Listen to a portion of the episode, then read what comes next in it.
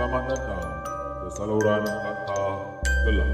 Diharap anda semua terhibur dengan rancangan ini. Kanta Kelam.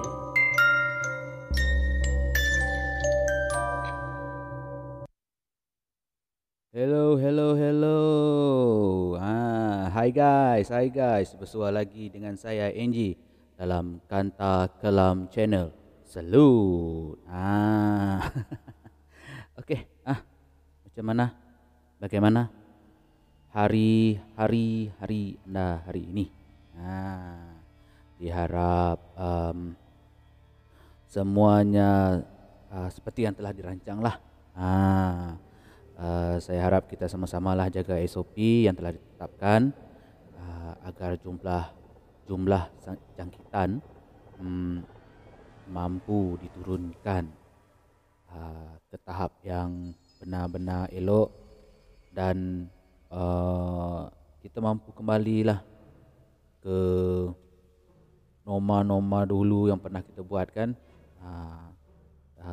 Dah tak mampu lagi dah sekarang ni. Dengan keadaan sekarang ni rasa macam tertekan lah. Tapi saya cuba untuk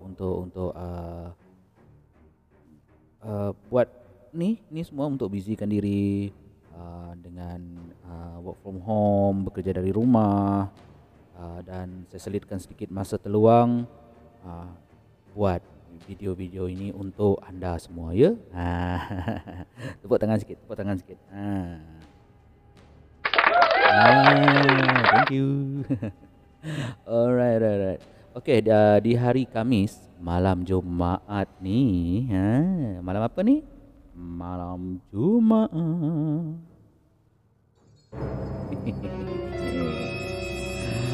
Alright. Okey, memang hari untuk perkongsian saya kisah-kisah seram yang telah saya carilah di laman sesawang dan kemudian saya ceritakan kembali kepada anda semua ya. Saya haraplah semuanya mampu terhibur dan kesahihan cerita ini hanya mampu disahkan oleh yang empunya badan. Mereka saja yang tahu akan kesahihan cerita ini. Jadi kita anggaplah semua ini sebagai peneman dan hiburan. Jika anda inginlah tahu lebih lanjut, nanti saya akan sertakan laman web yang saya gunakan untuk saya ambil. Jika anda ada kesempatan, silalah lawat ke laman-laman ini dan anda boleh baca sendiri serba sedikit. Menambah daripada apa yang telah saya ceritakan di sini, dan ada sebilangan tu saya tukar sedikit lah, tapi cerita tetap sama. Ada sebilangan tu cuma sedikit lah saya ubah supaya rasa dan penyampaian tu lebih lagi kan. Okay.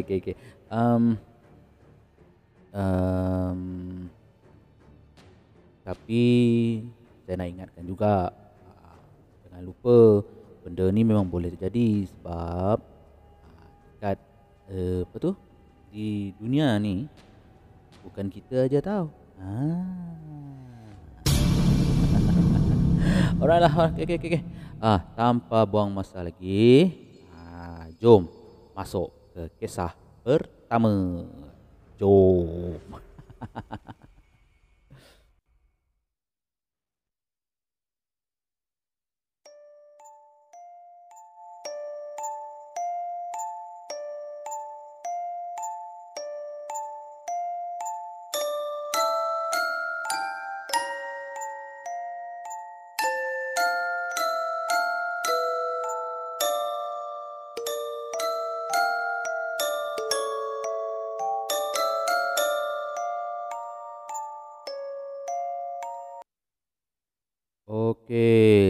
Okey. Ada kawan.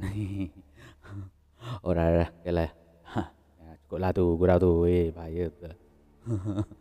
Okeylah. Terus kita masuk ke bahagian cerita pertama ni. Okey. Cerita pertama ni adalah kisah seram di sebuah hotel yang terletak di Banting, Selangor. Lupa nak tu. Sorry. Maafkan saya. Saya lupa nak kecilkan volume dia. Tengok sampai sedap. Okey, jom masuk. Baiklah. Inilah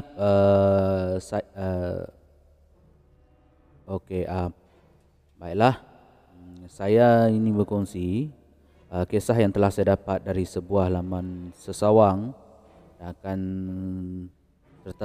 sertakanlah macam yang saya cakap tadi, laman tersebut di dalam data untuk video ni nanti. Okey.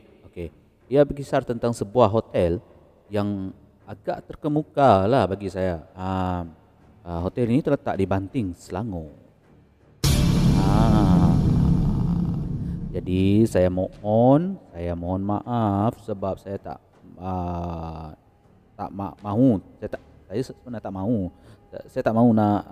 nak kongsikan nama hotel tersebut. Memang sebenarnya dia memang ada full name, dan saya dah tengok pun hotel tu macam mana dalam itulah masa saya cari ni kan. Saya dah jumpa hotel tu macam mana rupa dia kan. Jadi tak perlulah saya nak sebut nama hotel ni. Rasa macam kurang elok jugalah, takut nanti menjejaskan nama-nama mana-mana pihak kan. Jika anda ingin tahu macam yang saya sarankan tadilah, lawatlah laman sesawang yang telah saya sediakan, yang telah saya sertakan di video ni nanti ya. Okey. Pengalaman ini berlaku semasa saya bercuti bersama keluarga selama 2 hari 1 malam di sebuah hotel. Pada masa itu kami sekeluarga bukan berseorangan. Saya bersama dengan kawan-kawan yang lain, dan masing-masing bawa keluarga masing-masing lah. Bagi yang berkeluarga bawa keluarga, bagi yang masih bujang akan bawa family berupa macam orang tua ataupun adik-beradik lah. Okey, kat story sikit ya. Okey, saya telah daftar masuk pada hari Sabtu, dan segalanya seperti okey, tak ada macam yang pelik-pelik. Selesai daftar masuk, saya dan keluarga terus berjalan ke bilik. Dekat sinilah bermula dia, tapi bukan seram sangat pun. Nantilah korang tengoklah sana. Okey. Dalam perjalanan menuju ke bilik, saya keheranan dan tertanya-tanya, kenapa pula lah hotel ni? Kenapa lah koridor nak ke bilik ni gelap sangat? Gelap semacam ni. Dah macam dalam cerita hantu lah pula. Adik.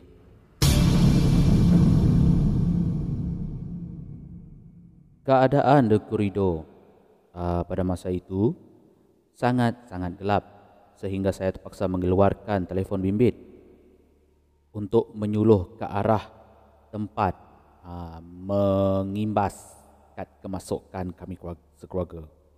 Kami sekeluarga telah mendapat sebuah bilik single 2 katil, dan macam biasalah kami akan merapatkan katil tersebut supaya menjadi saiz lebih besarlah, supaya dia lebih selesa untuk kami sekeluarga.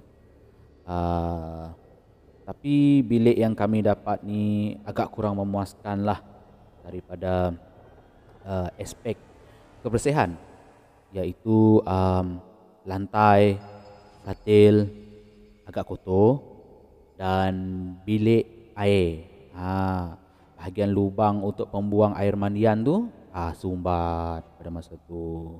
Okey, saya pendekkan lagi cerita ya.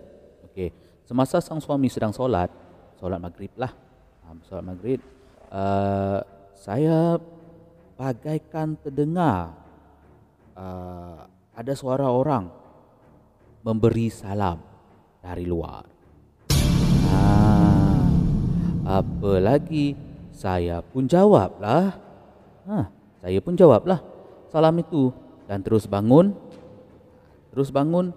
Menuju ke depan pintu.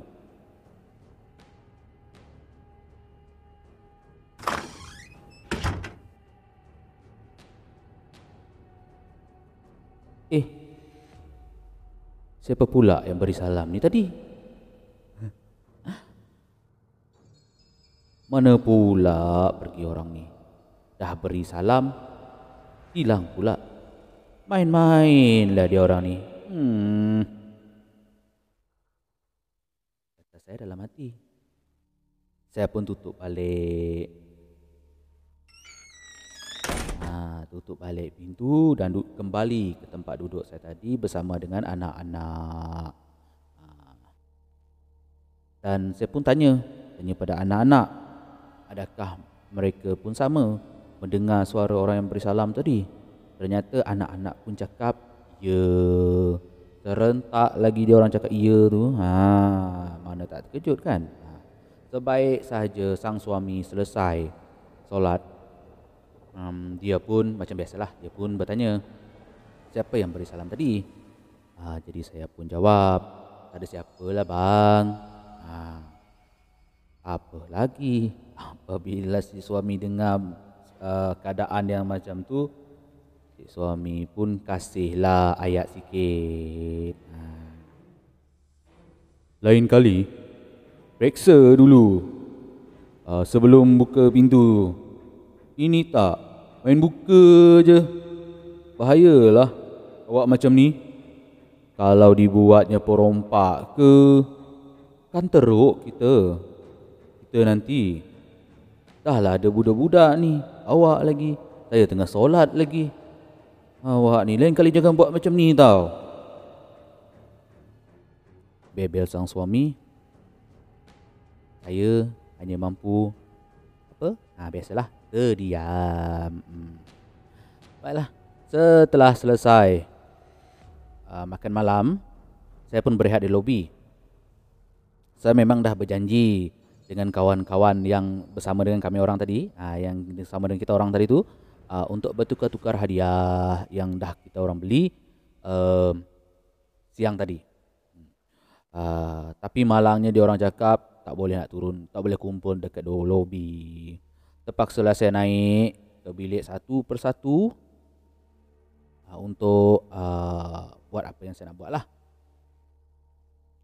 Dan apabila dah naik, memang tak sah lah kalau tak berbual kan. Kami pun berbual, duduk masuk dalam bilik dan berbual. Kami pun rancak berbual sampai lupa dah. Jam dah 12 tengah malam. Sedang asyik berbual punya bual tu, tiba-tiba black out lah pula. Betul kan? Apa lagi? Semua menjerit ketakutan. Semua kelang kabut sebab takut. Saya pun mengambil keputusan untuk balik ke bilik. Dan sebaik saja saya tiba di koridor tingkat 2, saya kembali keseraman sebab gelap. Saya pun terus berlari, tahu takut, terus berlari ke bilik. Sampai di bilik, saya tak terus tidur. Saya tolong suami membungkus hadiah, hadiah-hadiah untuk hari jadi anak-anak. Masa tu tinggal saya dengan suami saya saja sebab anak-anak lain semua dah tidur. Sedang saya membungkus, membantu suami membungkus hadiah tu, saya pun perasan macam ada seseorang di belakang saya. Namun saya abaikan pantulan cermin yang ada di hadapan. Dia macam dekat, dia tengah bungkus, depan dia tu ada cermin kan. Tapi macam biasalah kita anak-anak tengah kita bungkus kan, macam anak mata macam ni, kita nampak tau. Nampak macam ada sesuatu dekat belakang dia ni. Jadi dia pun tak hiraukan lah. Saya cuba melihat ke arah suami. Dan kelihatan dia sedang asyik membungkus hadiah. Seperti tidak melihat apa yang ada di belakang saya. saya mampu bertahan. Saya mampu bertahan kerana suami ada di sisi saya pada masa itu. Betul. Setelah selesai, kami berdua membungkus hadiah. Saya pun mendongak lagi dan bayangan hitam. Bayangan hitam ini sekarang ni bentuk dia dah semakin jelas tau. Bayangan hitam ini yang seakan-akan perempuan masih ada di belakang saya.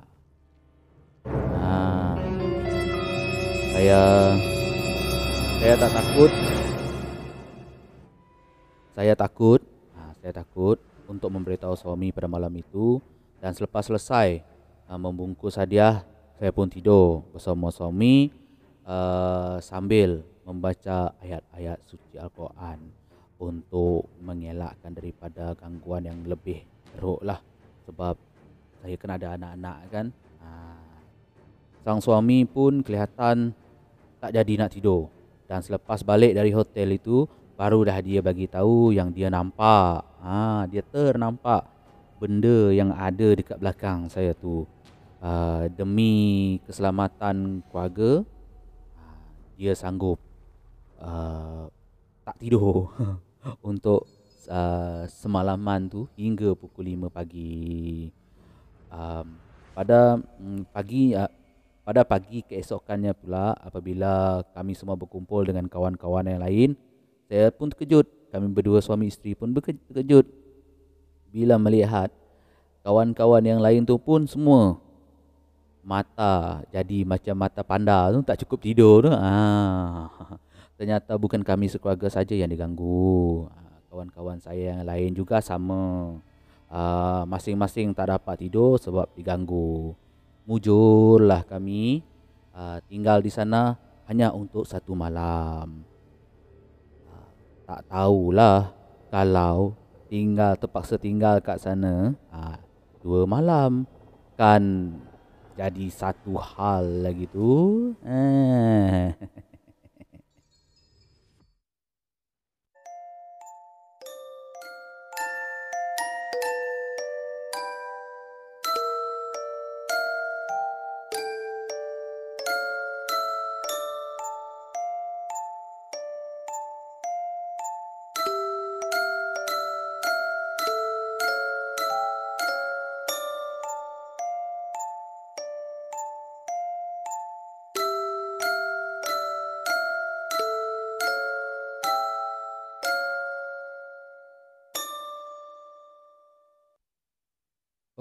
Okay guys, okay, biasa kurangkan dulu sebelum saya terlupa lagi ke bom macam tadi kan. Aduh, kesian, sorry. Kesian lah. Okay. Bagaimana guys dengan kisah tadi? Kisah pertama kita tadi tentang gangguan makhluk hitam yang kelihatan di belakang si penulis cerita ni kan. Syabas lah. Saya salut Abang Spring lah dengan brother si suami ni. Sebab dia memang suami dan ayah yang hebat. Demi keselamatan keluarga tau, demi keselamatan keluarga, anda sanggup berjaga. Tepuk tangan.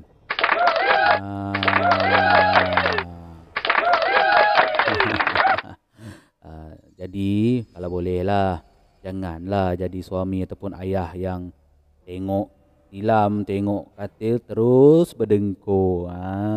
Jangan tau, jangan jadi macam tu. Itu peringatan untuk anda dan saya sendiri juga. Okeylah.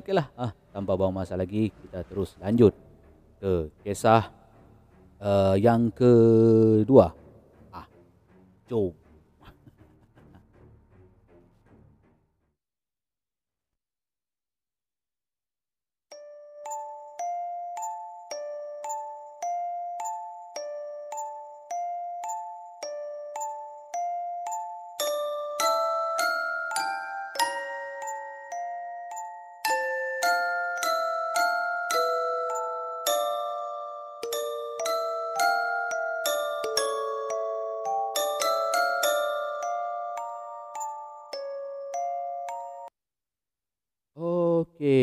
Okey. Kali ini kita akan ke mana? Kali ini kita akan ke satu kisah, iaitu pancing. Okeylah, kisah kedua. Ini berlaku di Tasik Ipoh, Perak. Kisah ini berkaitan dengan minat yang saya kini, bukan saya sajalah, mungkin geng-geng yang lain pun sama juga macam saya kan, iaitu memancing. Aduh, siapa di antara anda semua yang minat memancing? Saya ni, kalau ilmu memancing tu memang masih cetek lah, tapi minat tu kuat. Kuat nak memancing, ilmu aja yang cetek. Tapi sekarang ni dah tak boleh dah, belum boleh lagi. Tunggu keadaan dah kembali okey kan, baru kita boleh layan lagi joran. Sabar ajalah ya. Baiklah, kita kembali ke kisah ini, okey. Ayah saya seorang polis, dan dia amat gemar memancing. Ketika itu musim udang. Udang. I like. Okey, dia merupakan kegemaran ayah saya. Jadi dia pun ke Tasik Ipoh dengan ditemani oleh beberapa orang lagi, rakan sebalai, untuk memuaskan minat mereka di sana. Selalunya ayah akan keluar jam 1 tengah hari dan balik pada pukul 1 atau pukul 2 paginya. Okey, hari ini ayah cuti dan dia akan turun memancing dengan rakan-rakannya pada hari itu. Untuk pengetahuan semua, rumah kami memang tak bersempadan ataupun berpagar. Jadi sesiapa saja boleh berjalan keliling rumah kita orang. Saya rasa mungkin rumah dia orang ni, rumah si penulis ni berada dalam kawasan balai polis. Biasa kan kalau dalam balai polis kan rumah dia tak ada kecuali yang macam kita sekarang lah, yang dekat kawasan perumahan kan, barulah ada apa tu, pernah cakap tu pagar sepadan macam tu kan. Okey, balik. Okey, inilah yang terjadi apabila ayah saya pergi memancing. Malam tu ibu tertidur di luar. Mungkin ibu menanti ketibaan ayah sambil menonton TV. Tiba-tiba ibu terbangun. Apabila terdengar bunyi kereta ayah tiba di halaman rumah.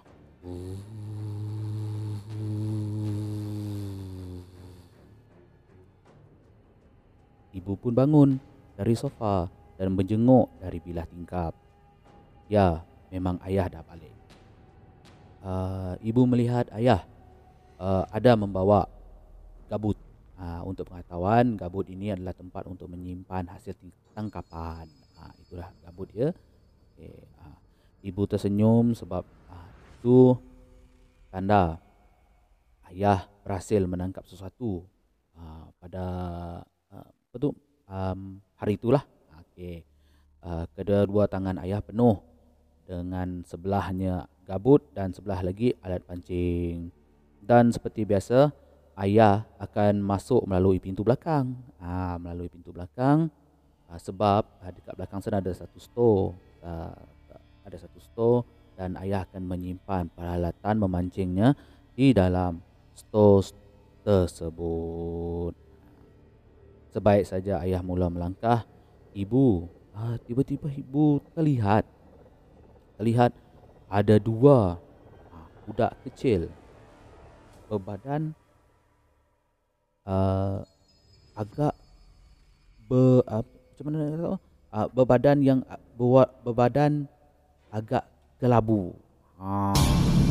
Berbadan agak kelabu dan telinga mereka runcing. Di belakang dua orang budak ni pula ada satu sosok wanita. Satu sosok wanita berambut panjang. Tinggi, sambil dia hayun kepala kiri kanan, Apa lagi, bukankan setakat ibu si pencerita. Saya pun kalau tengok benda macam tu, mengantuk-mengantuk pun tak ada menengantuk lagi. Confirm akan segar lah mata. Jadi mata si ibu pencerita ni pun, mata ibu saya pun segar balik.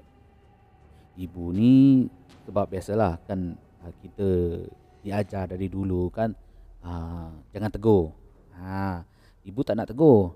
Dia cuba menatap ke arah ayah, dengan harapan ayah akan menoleh ke arahnya. Nasib baiklah, nasib baik juga, ayah tersedar ibu sedang mengintai dari tingkap dan dia tersenyum ke arah ibu. Akan tetapi ibu tidak membalas, senyuman ayah, dan ayah seakan-akan tahu itu sebagai macam signal macam mana, isyarat ibu yang mengatakan ada sesuatu yang tak kena sedang terjadi pada ayah. Sesampai di belakang, ibu pun menyambut ayah, tapi ayah tak terus masuk ke rumah. Dia cuma berdiri di muka pintu sambil membaca ayat-ayat suci Al-Quran sebelum dia melangkah masuk. Kelihatan ibu tersenyum, senyum sedikitlah, lega melihat ternyata ayah faham apa yang ibu maksudkan. Gabut dan alat-alat pancing ayah tinggalkan di muka pintu pada masa itu. Ayah terus masuk ke rumah. Selepas selesai dia membaca ayat-ayat suci tadi kan, dia terus masuk. Keesokan paginya, ibu dan ayah bangun awal dan melihat gabut yang masih berdiri di muka pintu. Sememangnya benar ayah mendapat hasil yang baik malam tadi. Namun kelihatan ada dua ekor udang yang saiznya jauh lebih besar daripada saiz udang-udang lain yang ayah dapat. Dua ekor. Apabila si ibu teringat apa yang terjadi semalam kan, apa yang dia nampak semalam tu, sepintas ibu terus ingat apa yang dia tu. Dia pun bergegas mengambil udang tu dan mencampakkan udang tersebut ke anak sungai yang ada di kawasan rumah kami. Bila ditanya kembali pada ayah, ayah pun keheranan juga sebab hanya ayah saja yang berhasil memancing pada malam tersebut. Kawan-kawan dia yang lain semua pulang dengan tangan kosong. Di situlah ayah termenung dan teringat satu pesanan dari kawan-kawannya yang melarang membawa benda-benda pelik jika pergi memancing.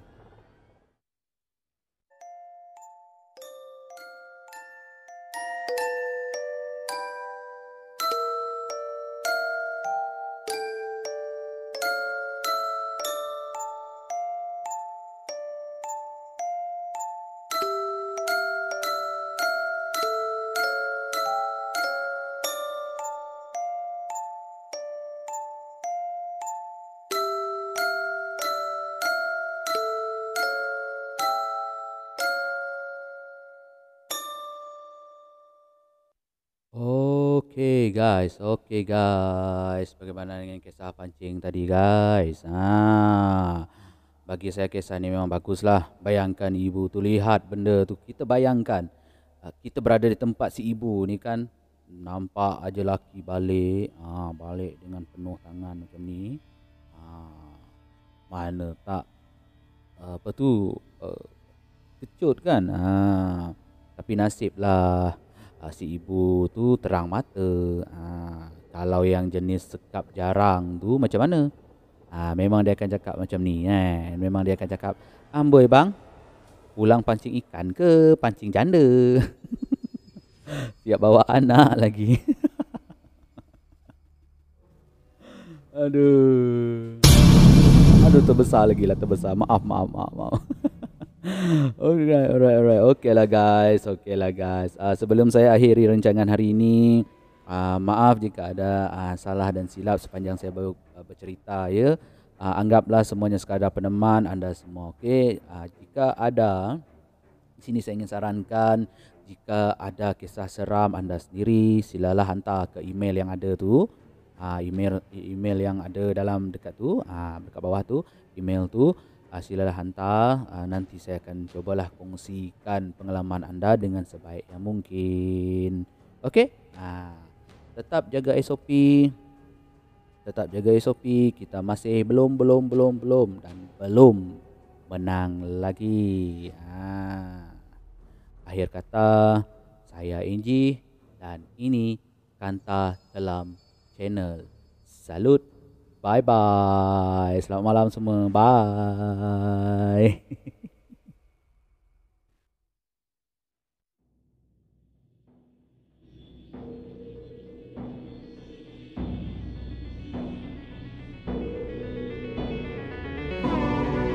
Terima kasih kerana memilih saluran dengan kami. Harap semuanya terhibur dengan perkongsian yang telah diceritakan, kerana semua ini hanyalah satu hiburan. Sampai jumpa lagi.